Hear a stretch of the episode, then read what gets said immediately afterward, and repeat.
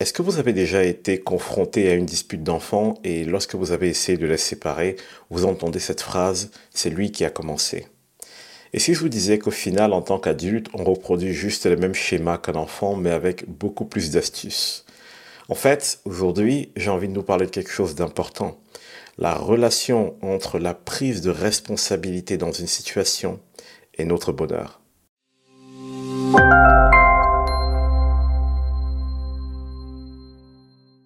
Merci pour toutes les personnes qui m'ont écrit entre-temps pour me parler en fait de l'épisode précédent où je parlais de pourquoi nous ne sommes pas heureux dans la partie 1 et j'énumérais un certain nombre de choses que nous avons vraiment besoin de mettre en place et de réaliser pour être heureux.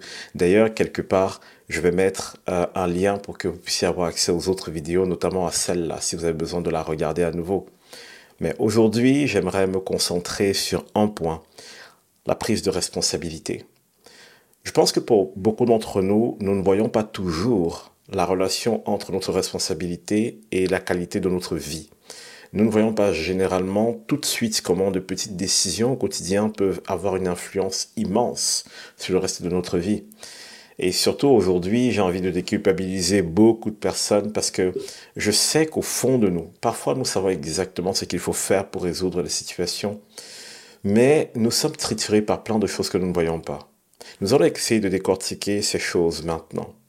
La première chose dont j'ai envie de vous parler, c'est les conséquences de ce que nous avons subi.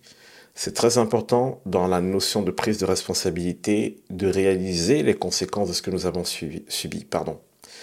Sachons ceci. Toute situation que nous traversons dans la vie nous affecte et elle laisse des marques positives ou négatives.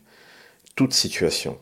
C'est juste que parfois, nous ne voyons pas tout de suite la marque qui a été laissée. Nous ne voyons pas tout de suite la conséquence qui a été posée. Lorsque nous nous apercevons de la conséquence dans notre cœur, nous avons donc un choix à faire. Le choix, c'est soit de justifier ce que nous voyons en nous.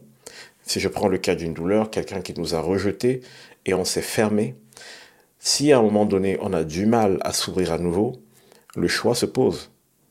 Est-ce que je prends le risque de m'ouvrir à nouveau et d'être blessé, d'être déçu? Ou est-ce que je vais contrecarrer cela, je vais m'opposer à cette dureté, à cet endurcissement, afin de ne pas laisser mon cœur me priver de meilleures opportunités. Parce que oui, ce qui vous arrive n'est pas toujours votre faute, ça c'est sûr. Mais la réponse que vous apportez, elle, va déterminer de beaucoup de choses. Donc, première chose, ce que j'ai subi laisse une marque, laisse une trace chez moi. Ça, c'est indéniable. La deuxième chose, ce que je décide va déterminer de la trajectoire de ma vie. Si quelqu'un vit une situation difficile et traumatique et que la personne ne se prend pas en main, elle a déjà fait un choix. Elle a déjà fait le choix de laisser cette chose la détruire. Mais est-ce que c'est facile de se prendre en main? Est-ce que c'est facile d'avoir la volonté de se relever? Et c'est là où arrive notre troisième point, et je le trouve tellement intéressant nous avons peur de nous tromper encore. Beaucoup de fois, quasi toutes les fois, la raison pour laquelle nous n'avons pas la force de rebondir, la force de nous relever, c'est parce que quelque part, très très très très loin dans notre inconscient, il peut y avoir un blocage du style j'ai peur de me tromper à nouveau. Quelqu'un qui a été trahi dans les relations, je prends une relation d'amitié, vous, avez, aviez confiance en un ami, et dans une situation importante pour vous, cet ami vous trahit. Qu'est-ce qui va se passer? Vous allez vous dire, oula, je lui ai donné trop de place dans mon cœur, je lui ai donné tellement d'importance dans ma vie, que le fait d'être trahi me fait mal, me fait peur. Ça m'a fait tomber de tellement haut que je n'ai pas envie nécessairement de redonner autant d'importance à une personne. Et ça peut s'appliquer à tellement de situations dans la vie. Ça peut être par rapport aux finances. Il y a des personnes qui ont vécu peut-être des échecs lorsqu'ils voulaient tenter un investissement. Et ils se sont dit, waouh, quand je vois tout ce que ça a causé dans ma famille, dans ma vie personnelle, je ne suis pas sûr que j'ai envie de réinvestir à nouveau.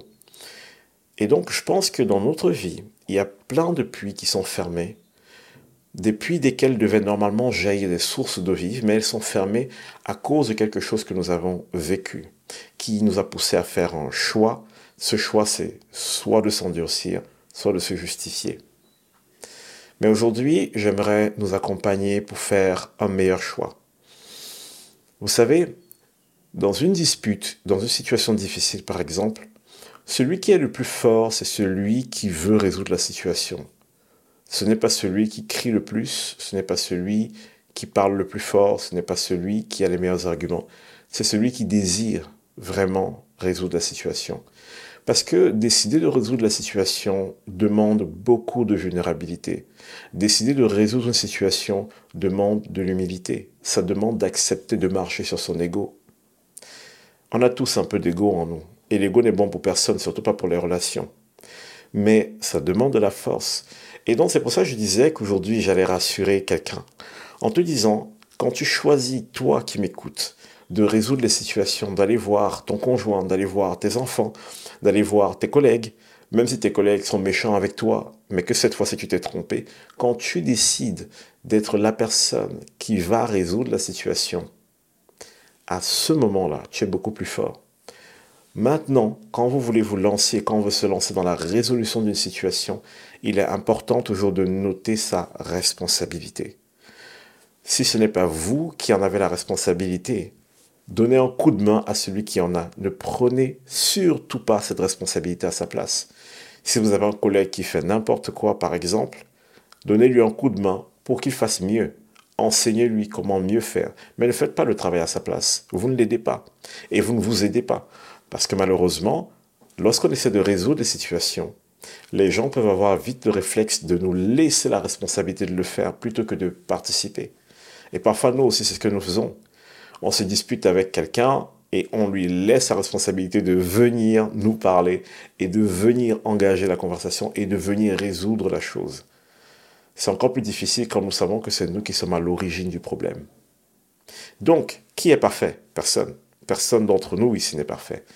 Mais qui souhaite vivre dans de meilleures conditions? J'espère, chacun d'entre nous. Et donc, j'ai envie de dire ceci. Dans chaque situation, il est important de déterminer votre part de responsabilité, de savoir là maintenant, est-ce que le changement qui peut venir, d'une part, dépend de moi? Si ça dépend de nous, nous devons marcher sur notre ego. Nous devons accepter de nous soumettre pour faire avancer les choses. Et là, j'ai envie d'aller plus loin et de parler un peu à mes amis chrétiens. J'ai envie de dire ceci. Si nous sommes chrétiens et que nous pensons que construire des choses profondes spirituellement parlant, nous pouvons y arriver sans prendre nos responsabilités, ah, nous nous fourvoyons un peu. Il est important de prendre ses responsabilités et il n'y a pas de raccourci. Il n'y a aucun raccourci.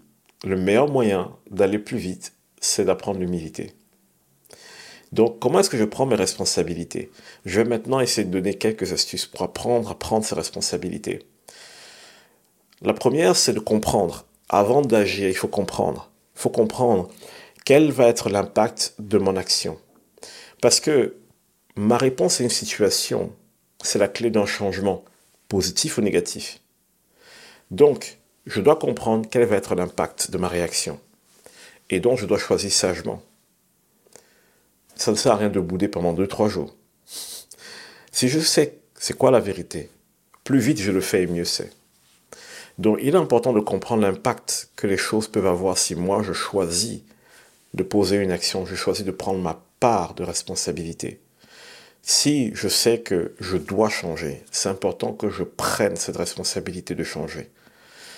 Pas que je me serve de l'amour des autres ou pas que je m'énerve lorsque je suis confronté, mais que je sois capable de dire, oui, je n'aime pas cette situation, je préférerais qu'on me laisse tranquille, mais la réalité, c'est que je dois changer. Ça, c'est la première étape. La deuxième, c'est de comprendre pourquoi nous devons changer. Mais j'ai envie d'amener ça encore plus loin. Pas juste s'asseoir et évaluer les causes, de dire oui, si je change, il va se passer ceci de bien ou de mal dans ma vie. Non, j'ai envie de nous amener un peu plus loin. Je vous ai dit tout à l'heure que lorsque nous voulons changer, nous avons peur de nous tromper encore. Et si je vous disais qu'en tant que chrétien, nous avons une grâce incroyable, c'est que nous avons un Dieu qui a prévu qu'on se trompe. Et il a prévu qu'on essaie. Et il a prévu la possibilité qu'on puisse échouer et recommencer. Pour moi, un bon professeur, c'est un professeur qui laisse une marge d'erreur aux élèves. Parce qu'on enseigne à l'élève, tu sais, si tu te trompes, tu peux encore, tu peux essayer encore. Et donc, on apprend. Ça permet à l'élève de, ne pas s'arrêter au premier échec, de ne pas être bloqué, de ne pas tout de suite se dire, si j'ai échoué, alors je suis nul. Donc, il est super important de comprendre que nous avons un Dieu qui a prévu que nous tâtonnions. Et il y a ce passage qui me plaît bien dans Éphésiens 3. Je vous invite à lire des versets, Éphésiens 3, des versets 14 à 21. Mais moi, ce qui me plaît, ce qui m'intéresse vraiment, c'est quelque chose qui est dit au verset 20, qui dit, par la puissance qui agit en nous. Comprenez ceci. Dieu n'est pas responsable de tout ce qui se passe dans l'univers. Il est, le créateur de toutes choses, mais il a remis certaines choses entre nos mains, dont nous devenons responsables de l'avancée de certaines choses. Mais, parce qu'on a peur parfois de se tromper, nous devons garder ce verset en tête. Dieu veut agir pour résoudre des situations dans notre vie, mais il veut agir en nous. C'est très important de garder ça en tête. Ne prions pas seulement que la puissance de Dieu vienne pour réparer certaines situations. Prions en étant ouverts pour que Dieu puisse agir en nous et donc au travers de nous. Ça demande de la force, ça demande de l'humilité, mais on ne regrette jamais ce genre de choses. La vraie joie, le vrai bonheur que les disciples de Jésus, que les apôtres ont eu à l'époque venait du fait qu'ils étaient tellement ancrés dans cette connaissance de la puissance de Dieu qui voulait agir au travers d'eux. Ils avaient accepté d'être challengés, d'être changés par Dieu. Et ce que ça a engendré derrière, c'est de bons résultats. Et aujourd'hui, nous sommes tous au bénéfice de ces bons résultats. Imaginez l'héritage positif que vous allez laisser dans votre vie si vous acceptez que Dieu vienne vous changer. Et la troisième chose est celle-ci. cette réponse est dans Romains 8, au verset 37. Mais dans toutes ces choses, nous sommes plus que vainqueurs par celui qui nous a aimés. Dans Romains 8, vers la fin de Romains 8, on parle en fait de tout genre de tribulation que nous pouvons avoir. Et peut-être qu'actuellement vous vivez une tribulation, peut-être que vous vivez une souffrance, peut-être que vous vivez quelque chose qui vous a profondément blessé ou alors vous n'êtes pas encore guéri d'une blessure. Aujourd'hui, je vais vous dire ceci. Juste dans ce passage, nous avons des éléments clés. Première chose, c'est que Dieu a prévu que tu aies la victoire. C'est très difficile de dire à quelqu'un, je sais comment ça va arriver, je sais de quelle façon ça va se passer. Mais il y a une chose que je peux dire, c'est que Dieu a prévu cette victoire. Mais pour que cette victoire se manifeste, Dieu a besoin de travailler en toi. Dieu a besoin que tu acceptes de prendre ta responsabilité. Parce que c'est seulement lorsque tu récupères la responsabilité que tu prends vraiment le contrôle de ta vie. Tant que tu laisses cette responsabilité aux autres, aux autres de venir s'excuser, aux autres de venir te réparer, aux autres de venir faire ceci, aux autres de venir faire cela, à ce moment, tu es toujours sous leur pouvoir. Les autres vont décider de la trajectoire de ta vie. Mais lorsque tu décides de prendre cette responsabilité, avec Dieu, tu peux corriger certaines choses de ta vie. Et ensuite, il y a un point qui est super important. Nous sommes plus que vainqueurs par celui qui nous a aimés. Le meilleur moyen pour changer, le meilleur moyen pour prendre sa responsabilité, peu importe les peurs qu'on peut avoir, peu importe qu'on pense que l'autre va nous rabaisser, peu importe qu'on pense que l'autre va nous rejeter, peu importe ce que les gens pensent, le meilleur moyen, c'est d'avoir une conviction de l'amour que Dieu a pour nous, plus élevé que notre peur des hommes. Moi, j'ai envie de t'encourager maintenant juste à prendre deux minutes et à t'asseoir et à méditer sur ce que je viens de dire. Je sais que c'est très difficile, c'est extrêmement difficile lorsqu'on a vécu beaucoup de choses horribles dans sa vie, lorsqu'on a été blessé profondément, de se donner une nouvelle chance et de donner une nouvelle chance aux autres. C'est très difficile de prendre sa responsabilité et de dire, en fait, dans cette situation, même si je n'aime pas ce qui se passe, à moi de changer ou alors je dois changer partiellement, ou alors j'ai le pouvoir de changer cette situation. C'est difficile de prendre la responsabilité. Mais le fruit de cette responsabilité est bon et il change radicalement les choses. Mais il y a un truc encore. Médite vraiment sur le fait que tu es aimé. Ne te pose pas la question de savoir quelles sont les preuves d'amour. Dieu ne peut pas mentir. Si Dieu te dit qu'il t'a aimé, s'il a été capable de se dépouiller de sa divinité, venir sous la forme d'un homme, accepter d'être rejeté, d'être humilié, alors c'est une preuve qu'il t'aime. Il ne t'a pas menti. Peu importe ce que tu as vécu qui te dit aujourd'hui que tu n'es pas aimé, sache qu'il y a quelqu'un qui, lui, jusqu'à ton dernier souffle, ne va jamais cesser de t'aimer. Recherche cet amour ardemment. Recherche vraiment cet amour. Laisse-toi aimer par Dieu à nouveau, même si tu es fâché contre lui. Sache qu'actuellement, il n'est pas fâché contre toi. Laisse-toi aimer à nouveau. Lorsque tu deviens convaincu de cet amour, lorsque cette conviction-là te prend aux tripes, ce que les gens diront de toi, ce que les gens feront contre toi, aura peu d'influence sur ta vie. À ce moment-là, tu auras vraiment repris le contrôle de ta vie, juste parce que tu t'es laissé aimer et que tu es convaincu de l'amour que Dieu a pour toi.